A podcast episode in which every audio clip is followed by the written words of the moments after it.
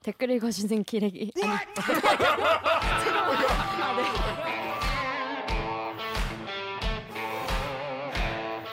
아, 댓글 읽어주는 기자들 기레기 아닙니다.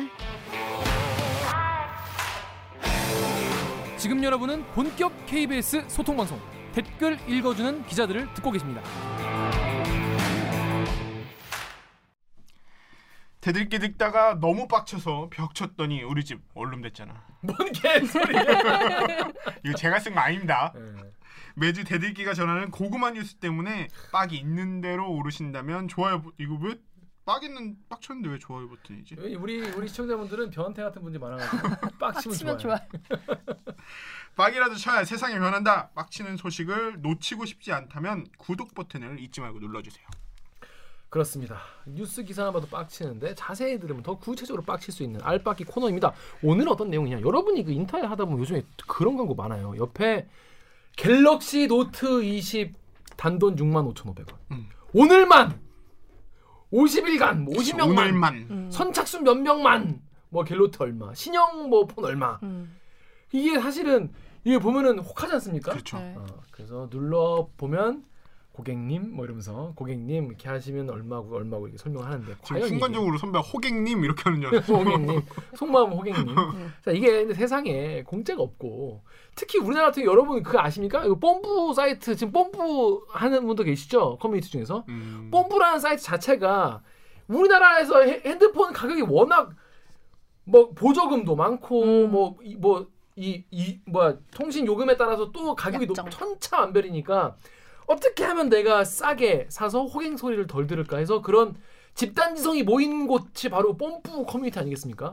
그래서 워낙 복잡하게 통신사는 어떻게든 복잡하게 얘기를 해가지고 호갱들을 낚으려는 전략.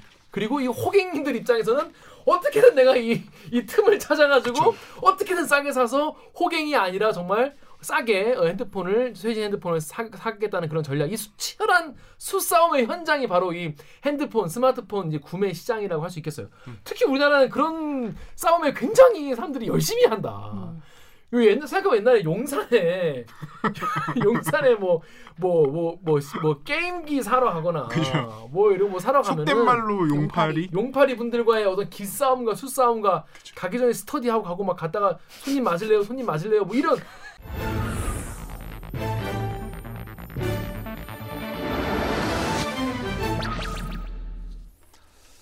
용산 전자상가의 일부 점포들이 바가지 상술에다 폭언과 협박까지 서슴지 않아 소비자들을 울리고 있습니다. 믿기지 않는 강매 현장을 오수호 기자가 현장 추적으로 고발합니다.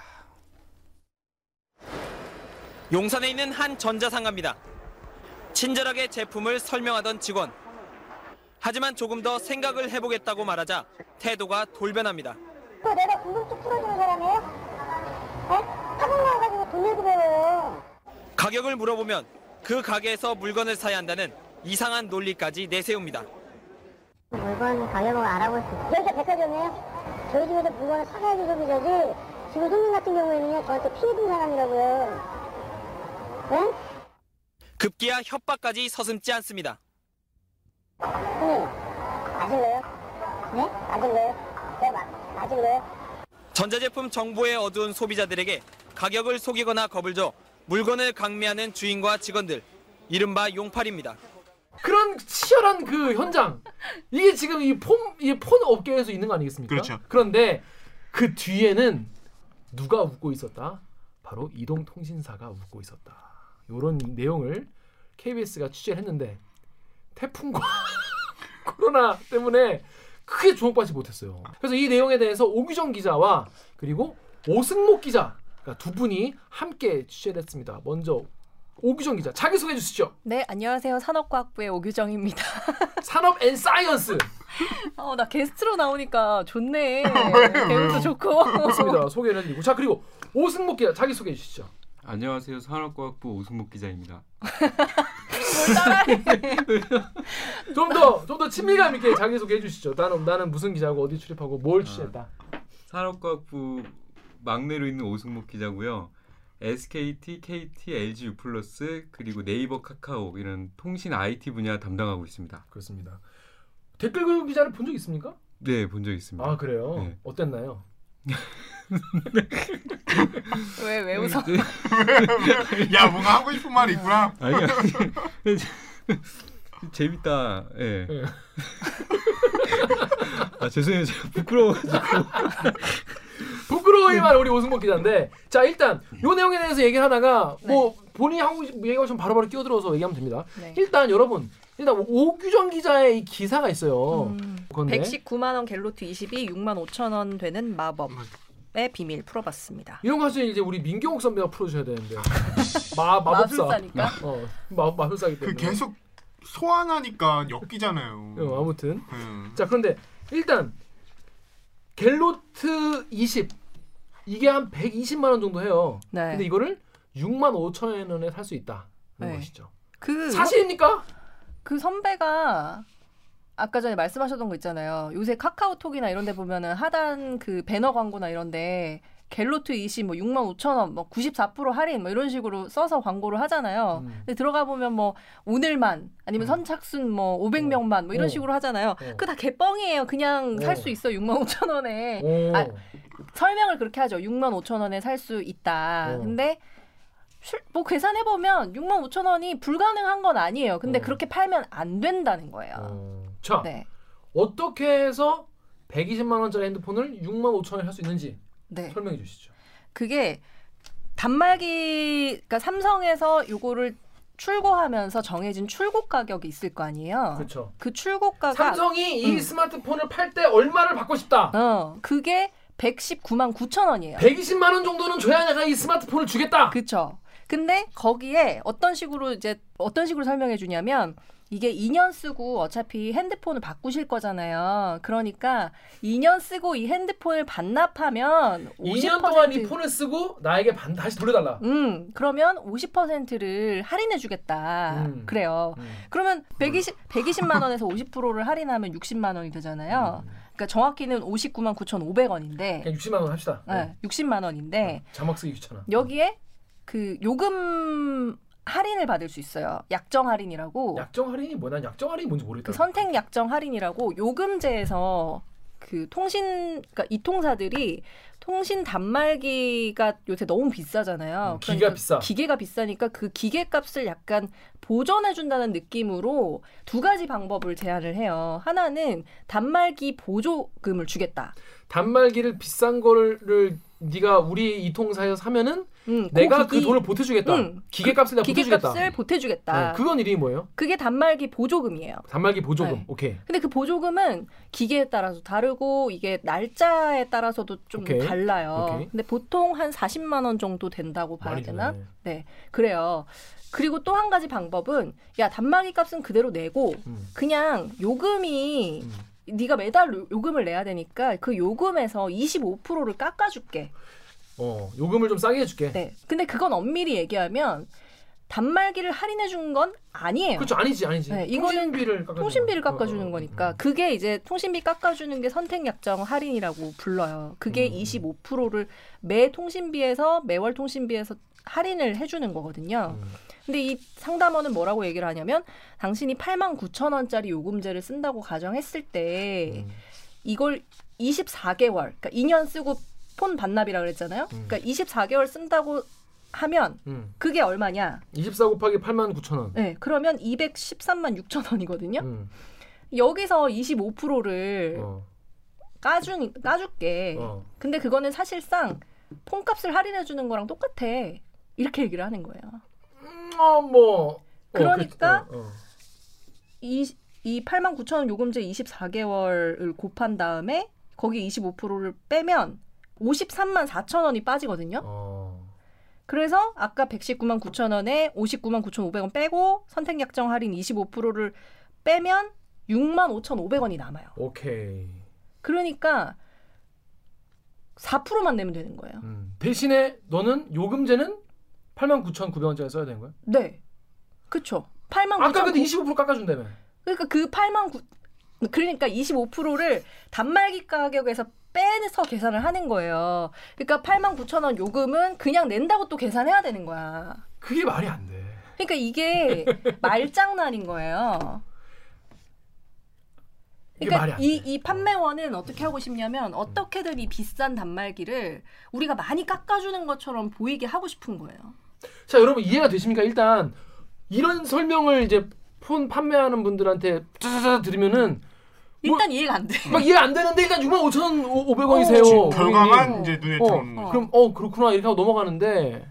근데 통신비에서 할인을 아까 해준다 그랬잖아요. 그러니까 그거를 단말기 값에서 빼는 거예요. 그러니까 눈속임인 거지. 그러니까 단말기 가격이 낮아졌구나라고 생각을 하는 거예요. 아니 근데 이해가 안 되는 게 89,900원짜리 요금제를 25%를 할인해 주는데 그럼 내가 내야 될 여기에 통신비는 89,900원이 아니어야 되는 거잖아요. 매달. 그 말대로라면. 근데 그걸 기계값에서 빼준다는 거잖아요. 그걸 기계값에서 빼준다는 거지. 손뜻 자기가 안 되는. 그러니까 그게 사실은 위법이에요. 원래 그렇게 설명하면 안 돼요. 단말기 값은 단말기 값대로 설명하고. 그러니까 근데 사람들이 광고를 89,000 사실 그러니까 이 할인의 핵심은 뭐냐면 네가 내가 가져가는 그 폰 2년 동안 내가 임대해 주겠다. 그치 임대지. 임대를 해 주겠다. 그리고 또 하나 임대값을 내면 임대를 해 주겠다. 또 하나 그리고 네가 내는 통신비를 89,900원짜리를 써야 되고 그거를 내가 25% 까주겠다.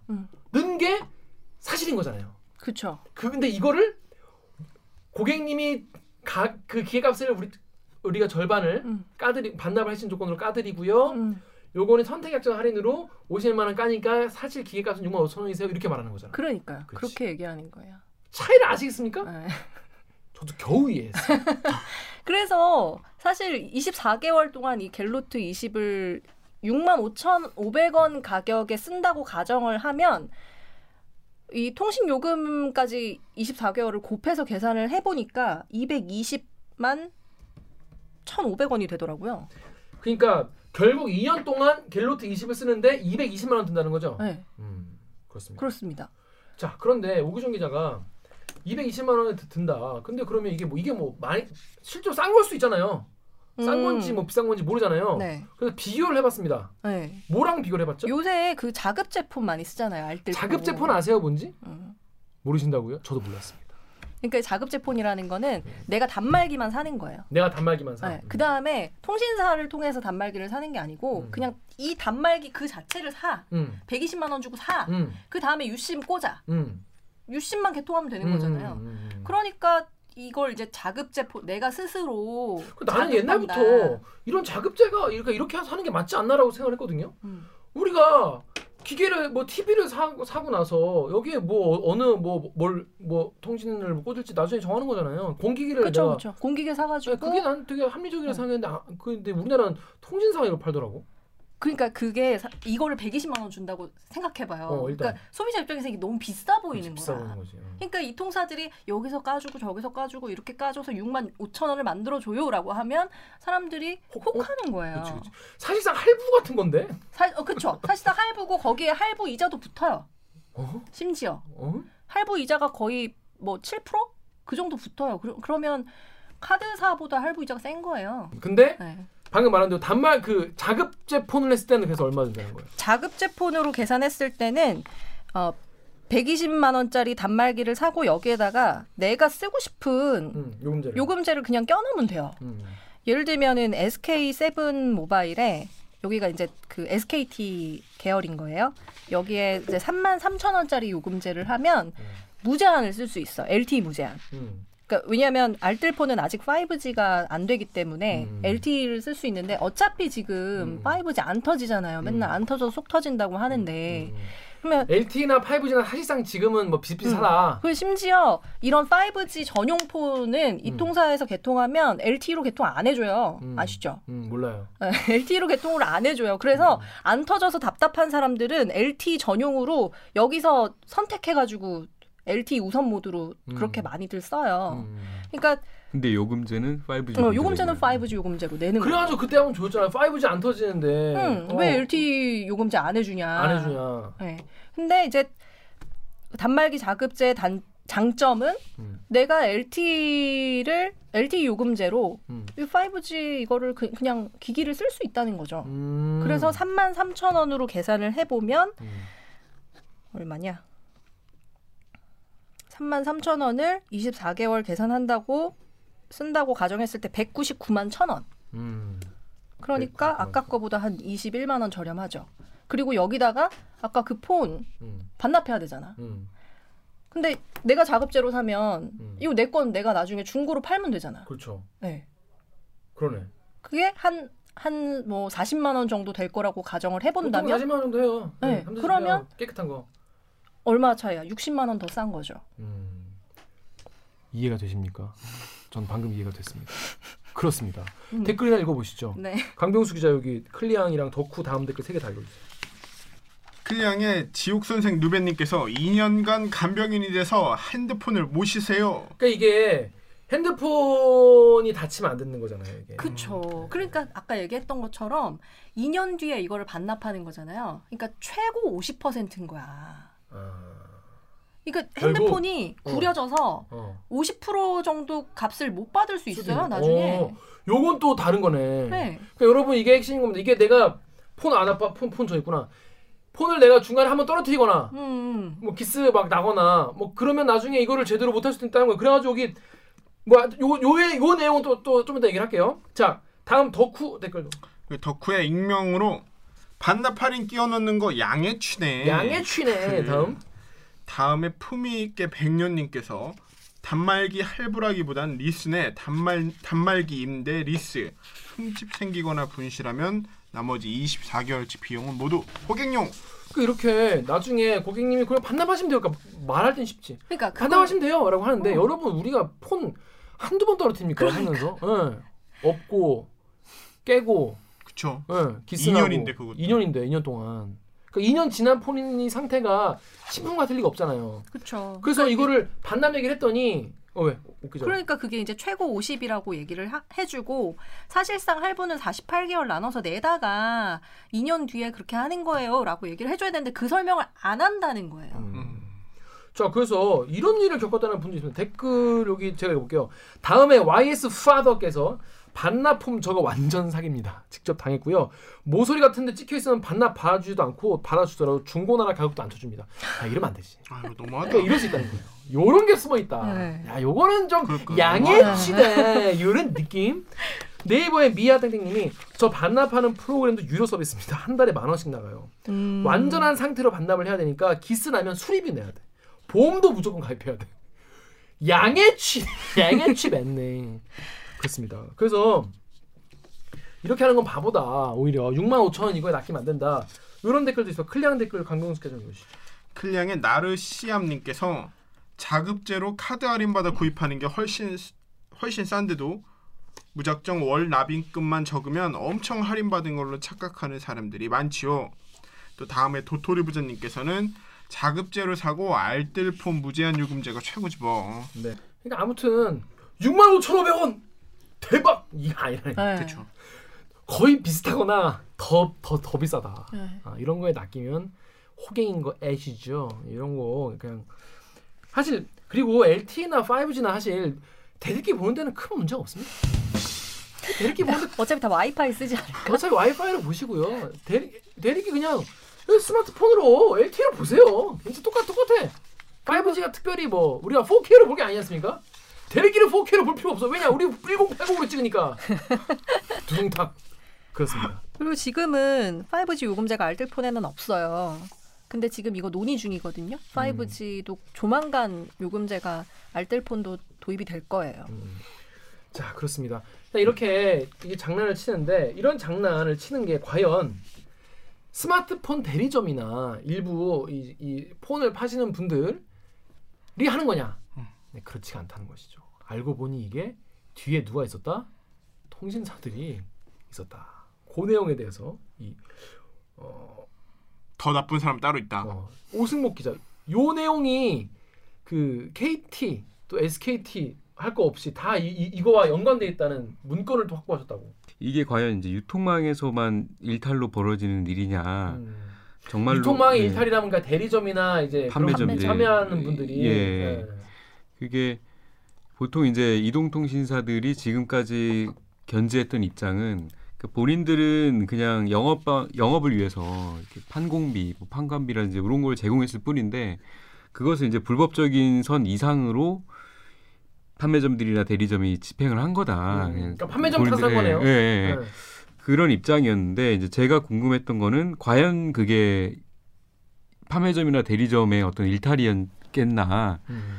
이동통신사들이 정말 여기에서는 이렇게 문제가 없었나 이렇게 취재를 했었는데 이게 일단은 이동통신사들이 이걸 주도하고 주변에서 이제 유도하고 관리하는 거다 이런 얘기 자체는 이전부터 많이 나왔던 얘기였어요. 근데 그래서 이런 댓글이 있습니다. 네. 이 부분은 클리앙의 시아시어님 댓글 오규정 기자 좀 읽어주십시오. 클리앙의 시아시어님이 아니 이게 무슨 이제야 밝혀진 거대한 진실이랑 말하네요. 뭐 당연한 거 아닌가요? 그러면 대란이니 뭐니 하면서 나오는 것들의 지원금은 땅 파서 주는 줄 알았나요? 그리고 AS 애쉬 PD님이 차이가 분명히 있죠. 충분한 빼박 수준의 증거를 모아서 통신사가 인정하게 했다는 건데. 네, 그러니까 오승목 기자 이거를 취재를 하다가 이 통사가 뒤에 있다. 이게 소문은 무성했지만 빼박 캔트 에비던스 이게 처음 구했다는 거예요. 처음에 이제 7월, 6월 말쯤에 방통위가 통신사들의 불법 보조금을 이제 조사를 마치고 조만간 과징금을 의결할 것이다. 엄청 센 제재가 나올 것이다. 이런 소문이 여기 돌았었어요. 근데 그때쯤 우리 남편 얘기 또 하게 되는데 우리 남편의 핸드폰이 고장이 난 거예요. 그래가지고 새 핸드폰을 사야 되는 상황이 된 거예요. 그래서 인터넷으로 막 알아보는데 그 성지라고 아세요? 성지점 모르세요? 아, 이분들 너무 모르시네. 우리 너무 기업폰, 법인폰 써서 그런가?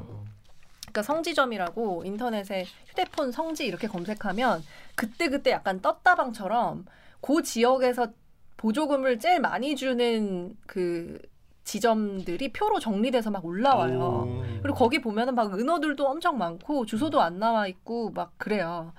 근데 남편이 야 이런 데서 사는 게 싸대. 안 그러면은 호갱된대. 이래가지고 거기를 막 알아보고 성지점 몇 군데를 이제 전화했더니 주소도 안 알려줘. 그냥 전화하면 위치만 알려줘요. 그러니까 이쪽으로 오셔서 연락 주세요. 막 이래요. 그럼 거기서 연락하면 거기서 골목 안쪽으로 우회전 하시고요. 뭐 이렇게 해가지고 그 개통하는 유통점을 위치를 알려줘요. 그래서 가면은 그래서 이게 얼마에 지금 살 수 있나요? 이렇게 물어보면 보조금 얼마까지 해주세요? 이러면은 말을 안 해. 말을 안 하고 그냥 계산기에 이렇게 두들겨가지고 보여줘요. 왜냐하면 단속하거나 녹취할 수도 있으니까. 그래서 그런 식으로 암암리에 이루어지는데 저는 그때 제가 그때 같이 갔었거든요. 그렇게까지. 그리고 오는 사람 그 신분증도 확인해요. 신분증 꺼내보고 한쪽에서는 그거 받아가지고 검색해요. 오규정. 기자잖아. 네, 그래서 저 못 들어가고 문 밖에 있었어. 저는 그게 너무 궁금한 거예요. 어떤 식으로 이렇게 불법 보조금이 이루어지는지를. 그래서 이제 남편 그거 상담하러 가는 걸 이렇게 좀 쫓아다녀보고 하는데 이게 너무 은밀하면서 너무 이상하잖아요. 그래서 이거를 우리 얘기하면서 야 이거 방통위에서 과징금 한다고 하는데도 지금 소문이 무성한데도 아직까지 이런 짓을 하는데 이 보도를 해야 되지 않겠냐라고 했던 게 거의 시작이었어요. 근데 이제 오승목 기자의 판단도 그렇고 저희 팀의 판단은 사실 그런 식의 막 몰카 해가지고 유통점에서 이런 식으로 웃돈 주고 판다더라 이런 것들은 그 전에도 너무 많았고 사실 이게 뭐가 의미가 있나 싶은 거예요. 그 위에 대빵을 찾자. 이게 취재의 목적이었던 거죠. 네. 그래서 오승목 기자가 무엇을 발견했습니까? 판매점이라든지 대리점들이 고객들한테 일정 수준 이상의 보조금을 주기 위해서는 쉽게 말해서 본인들도 총알이 있어야 되는 거잖아요. 있어야죠. 근데 사실 판매점도 그렇고 대리점도 그렇고 엄밀히 말해서 다 자영업자들이에요. 그렇죠. 다 이 경제적인 상황에 이렇게 여유가 있는 분들이 아닌데 어떻게 이렇게 고객들한테 파격적인 금액을 줄 수 있을까? 그렇죠. 결국은 이동통신사들이 준다는 거죠. 그럼 이동통신사들이 준다는 거는 소문에 불과한 거잖아요. 그래서 그걸 입증하기 위해서 취재를 한 게 이동통신사 본사에서 본사 영업팀 직원이 특정 대리점한테 너네한테는 특별히 얼마를 더 줄게. 그 속된 말로 이제 그 보조금 더 준다. 이런 건데 이거를 이제 쉽게 말해서 돈을 더 줄 수 있으니까 이 대리점들은 다른 대리점들에 비해서는 그 고객들한테 돈을 더 줄 수 있는 거죠. 그렇죠. 그게 말해서 흔히 이제 성지화가 되는 건데 그 문자를 입수를 했어요. 그러니까 SKT, KT, LG 플러스 3사 다 골고루 확인을 했고 다 3사가 다요, 그치? 예, 예, 예. 심지어 7월 8일 이제 방송통신위원회 전체 회의에서 방통위가 어찌됐든 적발을 했으니까 이동통신 3사 임원들 불러가지고 뭐라 했을 거 아니에요. 니들 이딴 거 다시는 하지 마라. 그 녹취록, 속기록만 봤을 때는 임원들이 이제 싹싹 빌죠. 이제 다시는 안 하겠다고. 그렇게 그런 녹취록을 보면. 네, 근데 제가 확보한 제보에 따르면은 그 싹싹 비는 순간에도 하고 있었고, 빌고 나서도 하고 있었고, 예, 골고루 지금까지도 계속 하고 있었다. 그 이제 문자를 확보를 한 거죠. 단순 제보라고 하기에는 좀 중대할 정도로 그 이동통신사의 그 핵심 본사 영업팀에서 꾸린 그 전략, 영업 전략에 대한 문건이에요. 갤럭시 노트 20 영업 전략에 대한 문건을 입수를 했는데 뭐 사기업의 영업 전략이니까 좀 살펴보는데 좀 조심스럽긴 했었는데 그 중에 대목 중에 좀 이거는 진짜 문제다라고 해서 보도를 했었던 부분이 앞에서 이제 오규정 선배가 했던 그 케이스 이런 식으로 뭐 2년 렌트 해가지고 뭐 65,000원까지 할인을 하고 또 심지어 더 심각했던 문제는 갤럭시 노트 20가 예약 개통이 8월 14일이었고 정식 개통은 8월 21일이었어요. 근데 8월 14일 날 개통을 했을 때 휴대전화는 사서 갔어요. 근데 개통이 바로 안 됐어요. 그게. 왜? 바로 몇십 분 안에 바로 그 자리에서 해주지 않나 보통 개통을? 몇십 분은커녕 최악의 경우에는 한 5일씩 개통이 안 된 적도 있었고요. 5일씩 개통이 안 돼 갑자기. 예.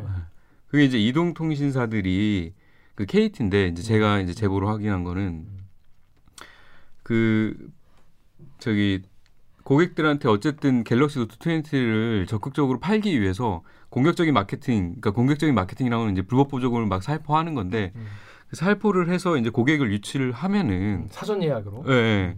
고객 수가 많이 뛰잖아요. 그치, KT 그치. 입장에서는. 그치, 그치. 그럼 KT 입장에서는 고객 수가 많이 뛰었다는 거는 SKT나 LG U+ 입장에서 봤을 때 방통위, 예, 방통위 입장에서 봤을 때도 쟤 좀 이상하다. 티나는 거지. 예, 티가 나잖아요. 너무 티가 나는 거예요. 예, 예.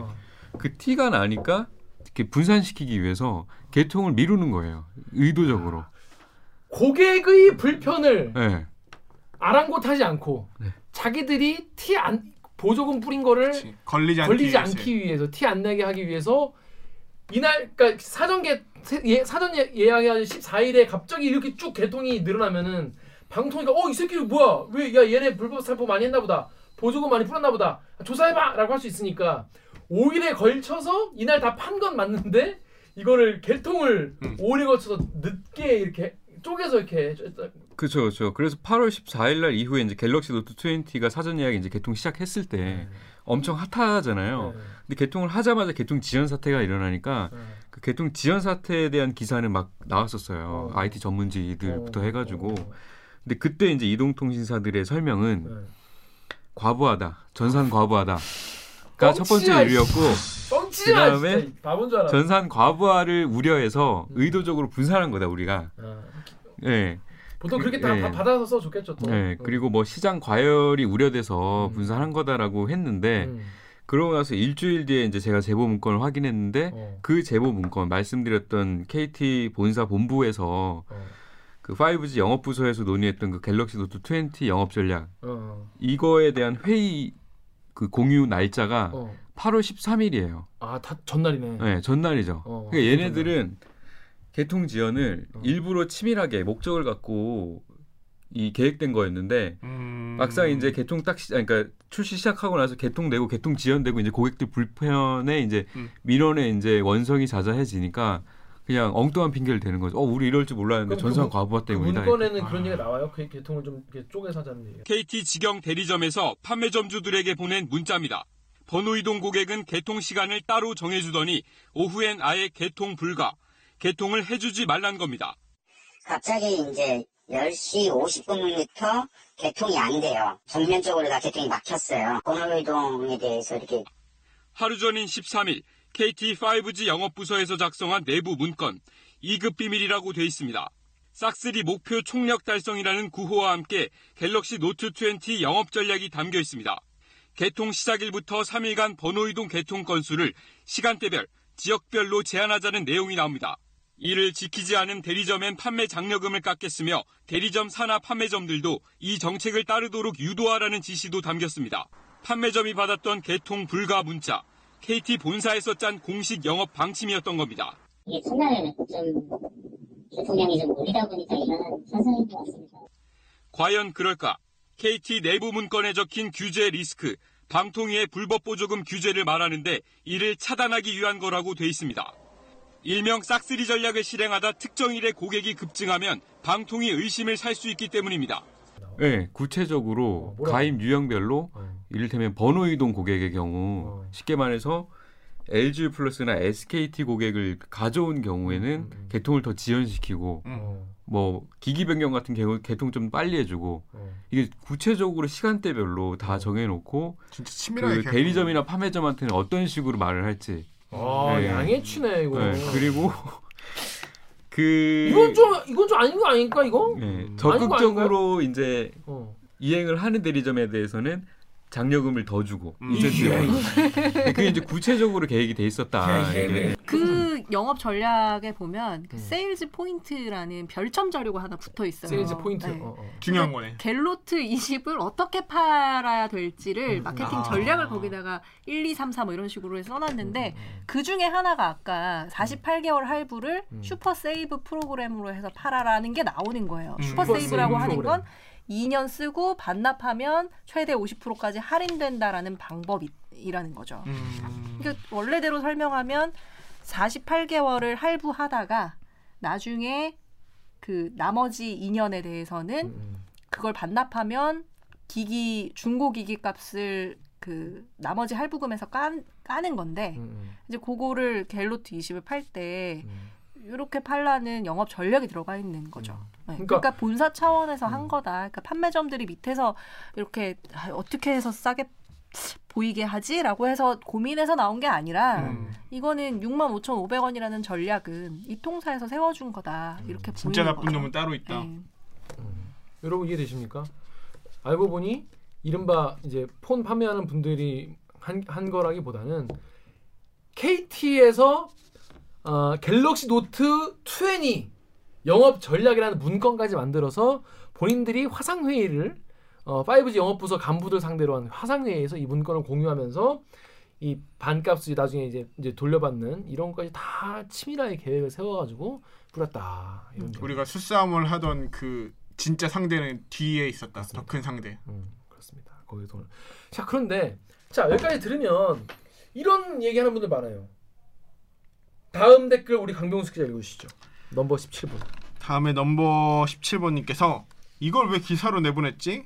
싸게 사는 게 배 아픈 건가? 아님 모두가 비싸게 사길 원하는 건가? 클리앙의 까망토리님은 그러니까 이런 거를 잡으려는 게 단통법 아니겠습니까? 단통법이 뭐야 글자지? 단말기 유통구조 개선법. 네. 법 좀 없애라. 무한 경쟁하라고 놔둬. 누구나 다 같이 비싸게 구매하자는 법이 세상 천지에 어디 있습니까? 더쿠의 익명도 그 누가 단통법이 소비자를 위한 법이라 생각하겠어. 지금까지도 그랬던 적이 없었고 앞으로도 없을 거다라는 건데 그게 왜 문제인지 설명을 좀 해주시죠. 그게 두 가지로는 판매점 입장에서도 곤혹스러운 거고 고객 입장에서도 곤혹스러운 겁니다. 왜냐하면 일단은 불법 보조금을 주도하는 곳은 이동통신사라고 말씀을 드렸잖아요. 그렇죠. 근데 이 이동통신사들이 불법 보조금을 골고루 뿌리는 건 아니에요. 네. 그러니까 불법 보조금을 골고루 뿌릴 거면 그냥 요금제를 내리면 되잖아. 그렇죠. 그렇게 안 한다는 거죠. 그게 문제예요. 그게 예. 그냥 불법 보조금 자체가 사실은 잘 이해가 안 되는 거예요. 기본적으로. 네. 예. 그러니까 이런 반응을 하는 분들은 불법 보조금을 누구나 받을 수 있을 거다라고 생각을 하거든요. 그런 포인트가 네. 있구나. 근데 이동통신사들의 전략을 보면은 특정 유통망에 특정 대리점 한테만 더 많은 장려금 보조금을 주는 건데 그러다 보면은 그 받지 못하는 판매점과 대리점 입장에서는 영업에서 불이익이 있는 거잖아요. 자기는 그만큼 싸게 사지 못하니까. 그쵸. 그럼 고객이 그 가게를 찾아갔을 때는 당신이 왜 이렇게 비싸게 파냐. 그렇지. 네. 그러니까 이게 시장 교란 행위구나. 그렇죠. 예, 예. 이게 이해가 되네. 시장이 예. 교란되는구나. 예. 이를테면 65,000원 홈페이지 그 보고 갤럭시 노트 이렇게 싸게 살 수 있는데 동네에 가가지고 판매점 가면은 그렇게 안 해주는 거예요. 그럼 이제 고객분들 막 화내고. 그렇지. 네, 거기에 이제 엎친 데 덮친 격으로 개통 지연 지시 내려가면은 갑자기 개통 안 해준다고 고객분들 화내고. 대리점에. 네, 그러면은 이게 대리점은 이 통사가 갑이니까 뭐라고 하지도 못하고. 뭐라고 하지도 못하고요. 따라할 수밖에 없는 거고. 그러면 이 통사는 어떻게든 본인들 수익 구조를 최선으로 만들기 위해서 갖은 장난질을 치는데. 그 결과물로 그냥 판매점과 고객들만 아웅다웅하고 있는 거예요. 그리고 호갱 호구 생기는 거고 일부 기분 나쁘잖아. 호갱 기분 나쁘죠. 예. 네. 일부 유능한 그러니까 유능한이라고 해야 되나? 빠리빠리. 그러니까 예. 영업 실적이 좋은 이런 판매점과 대리점만 이득을 보고 그리고 이제 이동사 많이 잘 듣는. 예. 네. 그리고 거기에 이제 용케도 잘 찾아가는 고객들 일부한테만 이 이득이 가기 때문에 뽐뿌에 네. 하루 종일 계시는 분들 그런 네. 분들은 싸게 살 수 있겠죠. 그런 분들도 어려워요 사실은. 왜냐하면 막상 찾아 들어가서 뚜껑 열어보면은 또 말씀하셨듯이 오만 조건들이 다 붙어가지고 실제로는 싸게 사지 않는 것들이 많거든요. 네. 자 그래서 근데 그러면 이제 방통위만 우리는 믿으면 되냐? 방통위가 이제 칼을 빼들면 이통삼사가 돌돌돌 하냐? 그렇지 않다. 는 보도를 오늘 방금 보도를 하고 왔습니다. 자 웃을 일이 아닌데. 자 그래서 다음에 아스타카님이 야 과징금을 조 단위로 때려라. 그럼 불법 하라고 해도 못한다라고 하는데 야 방통위도 못 믿는다는 댓글이 있었어요. 다음 댓글 우리 강병수 읽어주십시오. 다음에 틱시님께서 방통위도 한패거리라고 보아도 무방할 듯 이리 처리하니 계속 이런 짓을 더하지 교묘하게 걸리면 깎아주니. 자 과징금 옛날에 한번 세게 맞았는데 얼마나 맞았어요? 가장 최근에 맞은 게 이제 7월 8일에 방송통신위원회 전체회의에서 의결된 건데 512억 원이죠. 근데 사실 이 512억 원도 45% 깎아주는 액수예요. 그러니까 원래는 과징금을 어떤 식으로 하냐면 이제 불법 행위로 인해서 얻어들인 수익이 있을 거 아니에요. 거기서 몇 퍼센트 이런 식으로 계산을 해요. 원래 그리고 배를 해야 되는데. 네, 거기서 몇 퍼센트 하니까 사실은 통신사 입장에서 남을 수밖에 없어. 한해 남는 거잖아. 네, 한해 남으니까. 그럼 남머지 이만큼은 내 거잖아. 네, 그러니까 무조건 남을 수밖에 없는 구조인데 이제 거기다가 이제 몇 해 이상 반복되면은 거기에 이제 가중을 하잖아요. 뭐 가중해가지고 20%를 가중을 했어.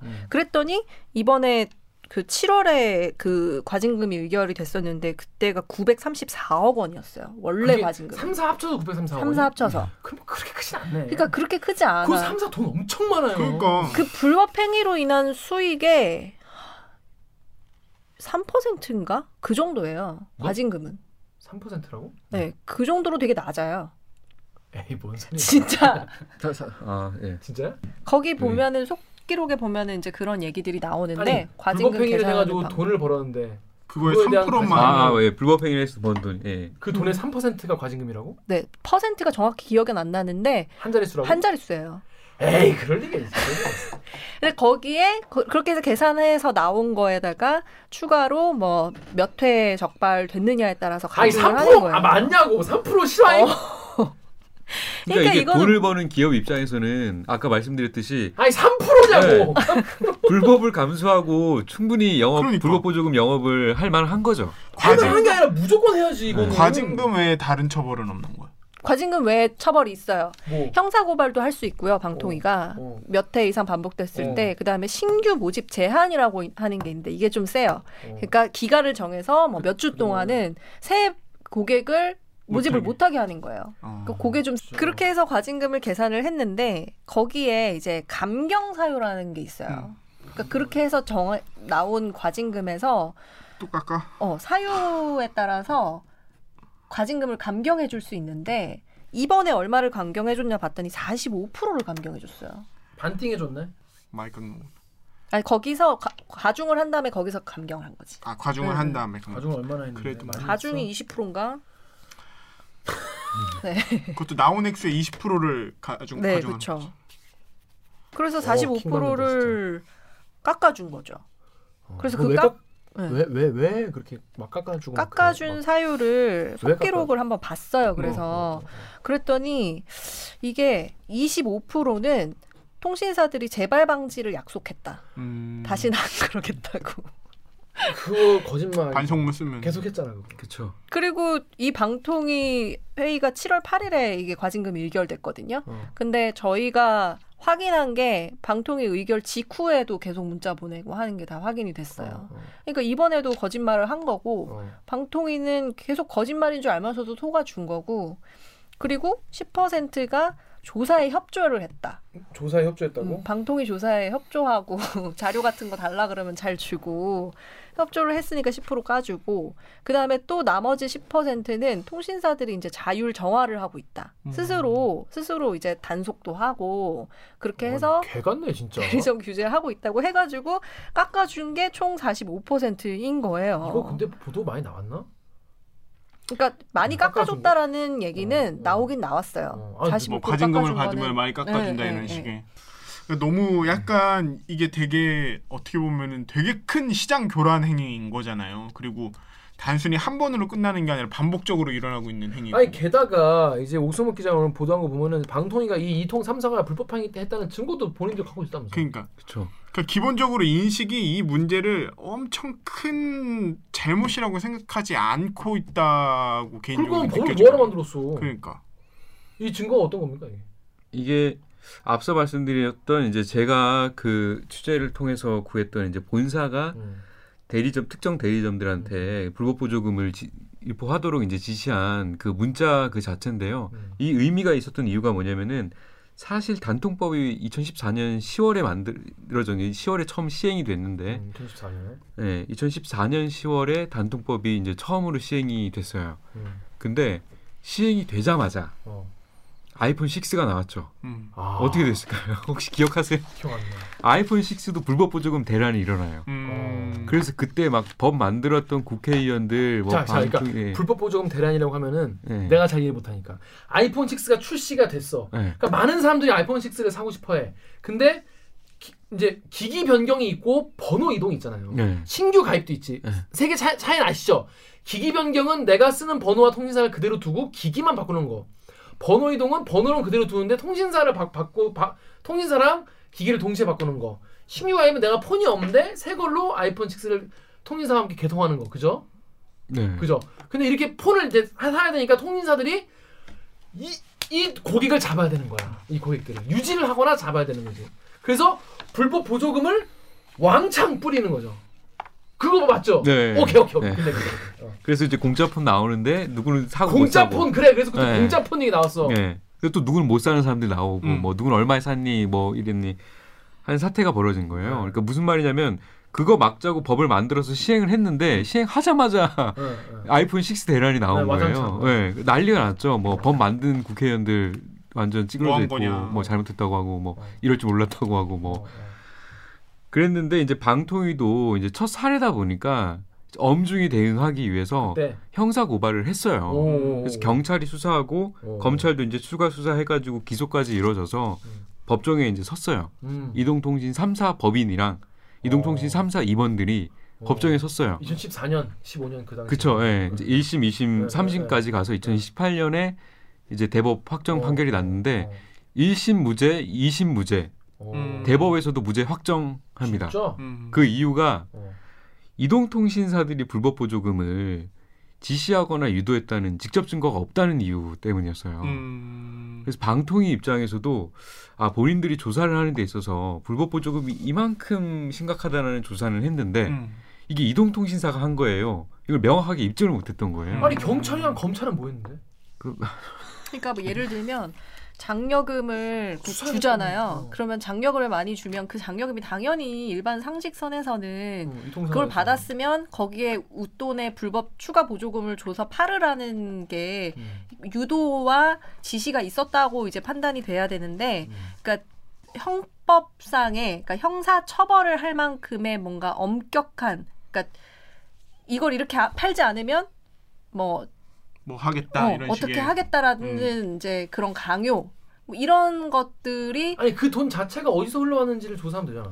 근데 이게 제가 이거는 제가 좀 설명을 해드릴게요. 그러니까 판매점이나 대리점이 고객한테 줄 수 있는 공식적인 돈은 공시지원금이에요. 약정 할인으로 사지 않고 그냥 지원금 받아서 산다고 했을 때 공시지원금은 모든 고객들한테 균일하게 얼만큼 정해 이게 니네들 고객한테 주는 거. 이건 공시가 돼 있어요.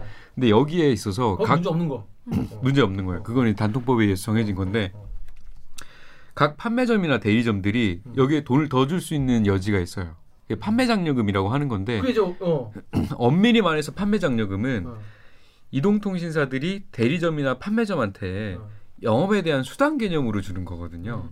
그래서 이거는 사실상 이동통신사 입장에서는 그냥 너네들 영업 고생했다고 그냥 돈을 더 주는 거예요. 예, 예.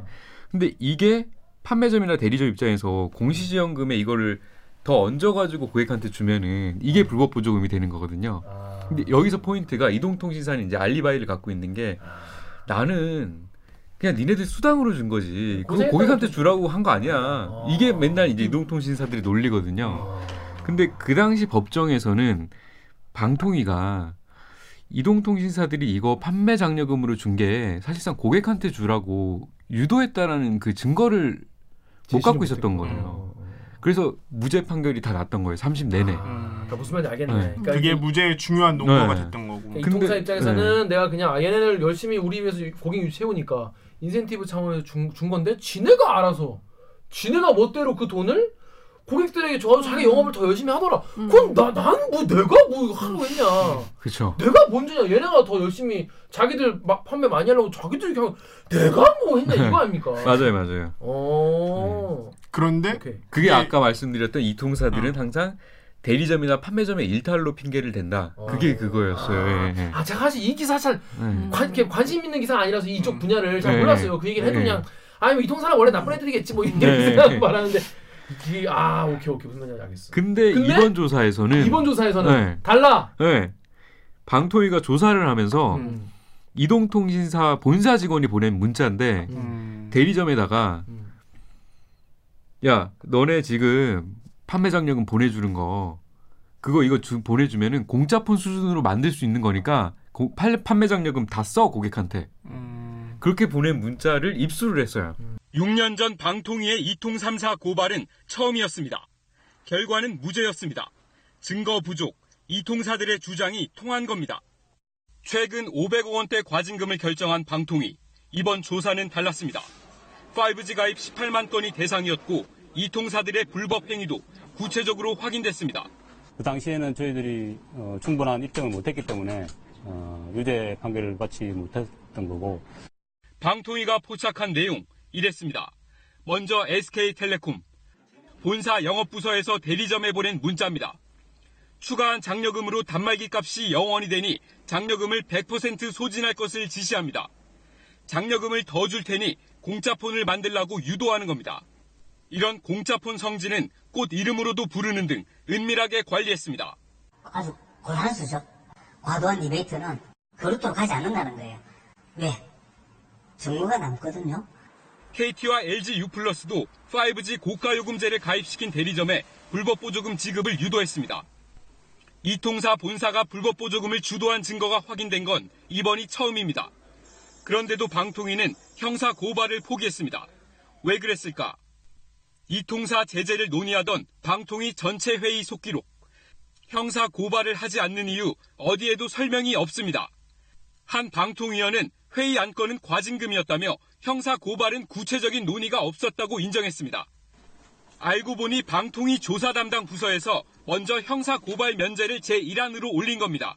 코로나19라는 그 경영이 어려운 상황에 있는 유통점들에게 대규모 재정적 지원을 약속했기 때문에 형사 고발 기소 여부에 대해서 법률자문을 한 결과 불법 행위 증거를 잡고도 처벌이 어렵다는 안건을 올리고 방통위원들도 충분한 논의 없이 결정하는 이통사에 면죄부를 준 방통위의 속사정이었습니다. 그러니까 쉽게 말해서 이동통신사가 지시한 증거를 확보한 거예요. 근데 형사고발은 하지 않았죠. 그러니까 이번에는 법정에 서면 충분히 이길 수 있는 증거인데 한번 다퉈볼 만한 부분이거든요. 네, 방통위 입장에서는. 오승목 기자가 고발하시죠.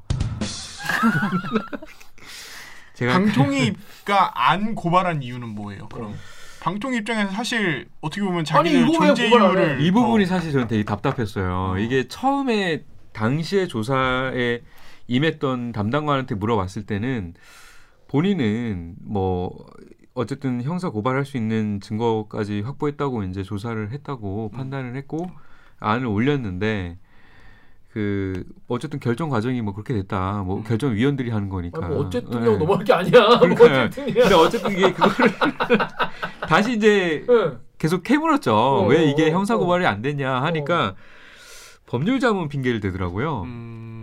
그 법률 자문이 뭐냐 하니까 그 아까 말씀드렸던 아이폰 6 대란에 대한 법정 결과 있잖아요. 법원의 판단, 대법원에서 확정 판결 난 이제 무죄. 그거를 핑계로 들어서 이게 과거에 무죄가 나왔던 만큼 이 직접 증거를 확보하더라도 이게 형사 고발까지 하려면은 좀 더 이제 면밀히 따져가지고 검토해서 해야 되겠다. 이 정도 법률 자문인 거예요. 예. 네, 근데 뭐 면밀히 따져서 하면 되는데 더 이상 이루어지지는 않고 뭐 그냥 묻혀버렸더라고요. 거기서 저희 추가적인 어떤 그래서 법률 자문 좀 구체적인 내용 좀 알려달라 했는데. 거기에 대해서는 아직 받지 못한 상태. 이게 좀 약간 어이가 없는 게 개인적으로는 과거와 상황이 분명히 달라졌으니까 계속 논의가 된 것만큼 수사도 분명히 다르게 움직일 수 있을 만한 뭐 불러오는 참고인도 다를 수 있고 달라질 수 있고 이게 특히나 법정에 가서 여하튼 유무죄 여부는 다퉈봐야겠지만 만약에 이게 형사적으로도 처벌이 되는 거라면 단순히 여기서 방통위가 과징금 주는 정도로 끝나는 문제가 아니라 이게 형사법적으로 분명히 유죄를 받을 수 있다는 신호를 보낼 수 있는 거잖아요. 근데 그거를 하라고 있는 기관이 규제하고 감독하고 하라고 있는 기관이 너무 예전에 다퉜는데 안 됐으니까 아무것도 못해요 라고 하는 거는 이해가 안 가요. 이해가 안 되죠. 네. 저희도 이렇게 계속 취재를 하면서 좀 명쾌한 답을 끝까지 얻진 못했는데 그러네. 네, 어쨌든 종합적으로 생각해 봤을 때는 지극히 정무적인 판단에 의해서 코로나 상황이고 5G 살려야 되고 뭐 이 상황에서 지금 대기업 더 이상은 괴롭힐 수 없으니 형사고발도 하지 않고 45% 감경도 해주고 뭐 이렇게 결정된 거로 보이더라고요. 이동통신사들이 말한 게 그 감경 사유 중에 본인들이 이행하겠다고 하는 것들 있잖아요. 말씀하셨듯이 그 판매점들이라든지 이런 대리점 같은 자영업자들을 위해서 상생기금을 만들고 뭐 기타 등등 어떤 노력들을 하겠다고 하는데 제가 제일 황당했던 거는 5G 네트워크망 조기 구축 이게 들어가 있거든요. 근데 솔직히 생활해보면 5G 네트워크망 조기 구축은 본인들이 당연히 해야 되는 거예요. 자기들을 위해서 네. 해야 되는 거지. 그러니까 쉽게 말해서 그 512억 원으로 맞춰주기 위한 45% 감경을 하는 대가로 방송통신위원회 7월 8일 보도자료를 보면은 그 이동통신사들이 7천억 원을 투자해가지고 이러이러한 노력들을 하겠다고 해요. 그 이러이러한 노력들이 이제 상생기금 뭐 등등인데 거기에 5G 네트워크망 조기 구축이 있단 말이에요. 이거는 원래 작년부터 자기네들 하려고 했던 거예요. 이걸 이걸 여기에 넣으면 안 되는 거거든요. 이건 법 위반이랑은 전혀 상관이 없이 이동통신사들이 당연히 해야 되는 건데 그걸 거기에 포함시켜놔서 7천억 원 얘네들 이만큼 쓴다고 하니까 45% 깎아주자 이렇게 판단이 나온 거거든요. 황당하더라고요. 그래서 제가 이동통신 3사한테 니네들이 말한 그 개선책이라든지 앞으로의 계획 같은 거 좀 구체적으로 진행률 어떻게 됐고 목표가 어떻게 되는지 좀 알려달라라고 메일을 정식으로 보냈는데 아직까지 답은 못 받은 상태입니다. 그렇습니다. 자, 그래서 이렇게 네이버 댓글 이런 얘기가 나오는 거예요. 오규정 기자가 좀 읽어주시죠. 네이버에서요. HULD 땡땡님이 결국 방통위 불법 눈 감아주기 고가 요금제 허락하기 통신사 고가요금제 강요하기와 리베이트 뿌리기, 제조사 단말 가격 올리기와 다시 보조금 뿌리기, 대리점 불법 영업하기에 완벽한 콜라보네요. 과징금, 벌금, 징역의 콜라보로 다스려주세요. 네, 오승목 기자 이 말이 맞는 것 같나요? 네, 그쵸. 제가 뭐부터 말씀드려야 될지 잘 모르겠어서 네, 이 말이 맞아요. 그러니까 방통위는 계속 이동통신사들한테 봐주기 하는 태도를 견제하고 있으니까 이동통신사 입장에서는 이제 담대해지는 거죠. 이제 법을 어기는 거에 있어서 아무렇지 않고 그런 상황이다 보니까 본인들이 이익을 위해서 고객들한테 고가 요금제를 자연스럽게 유도하기 위해서 리베이트도 거기에 맞춰서 뿌리고, 그리고 이 제조사 부분은 쉽게 말해서 삼성전자 아니면 애플인데 이 부분은 아직 저희가 취재를 못했는데 분명히 이해타산이 맞아 떨어지는 게 있으니까 이동통신사 통해서 팔겠죠. 우리 애플 취재하기 쉽지 않을 거예요. 그렇죠. 네. 그리고 거기서 프레젠테이션에서 얼마 달러 영어가 일단 돼야 돼서. 그러니까. 대리점도 여기 이제 구체적으로 말하면 이제 불법 리베이트를 좀 더 많이 받을 수 있는 특정 대리점들인데, 이 특정 대리점들도 이제 제가 취재 과정 중에서 이제 비하인드 스토리로 얘기를 듣자면은 이동통신사의 이 특수한 어떤 영업 채널과 긴밀한 관계를 유지하기 위해서 형님하고 하면서 별도의 어떤 관계를 계속 갖는다 이런 제보도 있었어요. 네. 나 안 그런 게 더 이상해. 네, 당연히 그렇겠지. 속된 말로 그 일본 은어인데 나까마라고 하더라고요. 맞아요. 정상적인 대리점이나 판매점망으로 이렇게 활동을 하는 게 아니라 걔네들이 이제 정상적인 공문으로 이렇게 판매점 요금을 뿌리는 거고 별도로 이제 믿을만한 그 채널에 한해서 형님 동생 하면서 더 챙겨주고 뭐 직접 지시도 내리고 서로 네. 이제 그게 낙가마 관계라고 하는 거예요. 그런 거를 그걸 낙가마라고 한다고 하더라고요. 그 은어에서는. 요 이렇게 완벽한 콜라보가 형성되어 있는 거죠. 아, 네. 그런 과정에서 고객들은 호갱이 되고 시장은 교란되고 잘 모르는 분들은 눈탱이 맞고. 그렇죠. 보통의 자영업자 판매점들도 이제 손해를 보는 거고. 그러니까 저는 이런 생각이 드는 거예요. 불법 보조금을 다 모아가지고 균등하게 하면은 그만큼 그냥 요금을 내리면 되는 거 아니겠습니까? 그리고 아마 여유가 있다면 더 내려도 되는 거겠죠. 근데 이제 얘들은 그러기 싫은 거지. 그러니까. 이통사 입장에서는 소비자들을 경쟁시키는 게 자기 더 이긴 거야. 사실은 소비자들을 경쟁시켜서 맞아요. 자기들이 이 높은 요금제를 더 유지할 수 있도록 하는 게 이익이니까 그런 거예요. 댓글 보면 그런 얘기 많아요. 아니 그럼 더 싸게 사는 발품 파면서 사는 게 이득인데 그게 자본주의 아니냐. 그러면 뭐 시장에서 여기서 야채 옆에서 싸게 파는 사람 잡아가라 이러는데 그거랑 전혀 다른 거예요. 이거는 대기업이 사람들을 갖고 노는 겁니다. 명백하게 시장을 교란하는 거죠. 그런 거예요. 이거는 아주 그냥 철퇴를 내려야 되는데. 기사 그냥 이렇게 쓱 봤을 때는 사실 무슨 말인지 모르는 게 더 많았거든요. 어려웠어요, 솔직히 말하면. 근데 그냥 어려운 채로 끝나는 게 나을 뻔했네. 자세하니까 더 빡치네. 알빡기. 진짜. 오승목 기자. 네. 오늘 첫 출연해봤는데 어땠습니까? 일단 재밌었고요. 네. 제 아이템을 놓고 이렇게 좀 편하게 얘기를 하니까 뭐 다시 더 취재해야 되는 것도 생각도 나고. 근데 좀 아쉬운 거는 말씀드렸듯이 좀 어려운 그러니까 좀 생소한 분야인데 제가 좀 이렇게 차분하게 이렇게 기초 지식부터 좀 잘 설명을 해드리고 했으면은 좀 이렇게 좋았을 텐데 제가 너무 두서없이 말한 것 같아가지고. 그럼 또 존나 길어졌을 거야.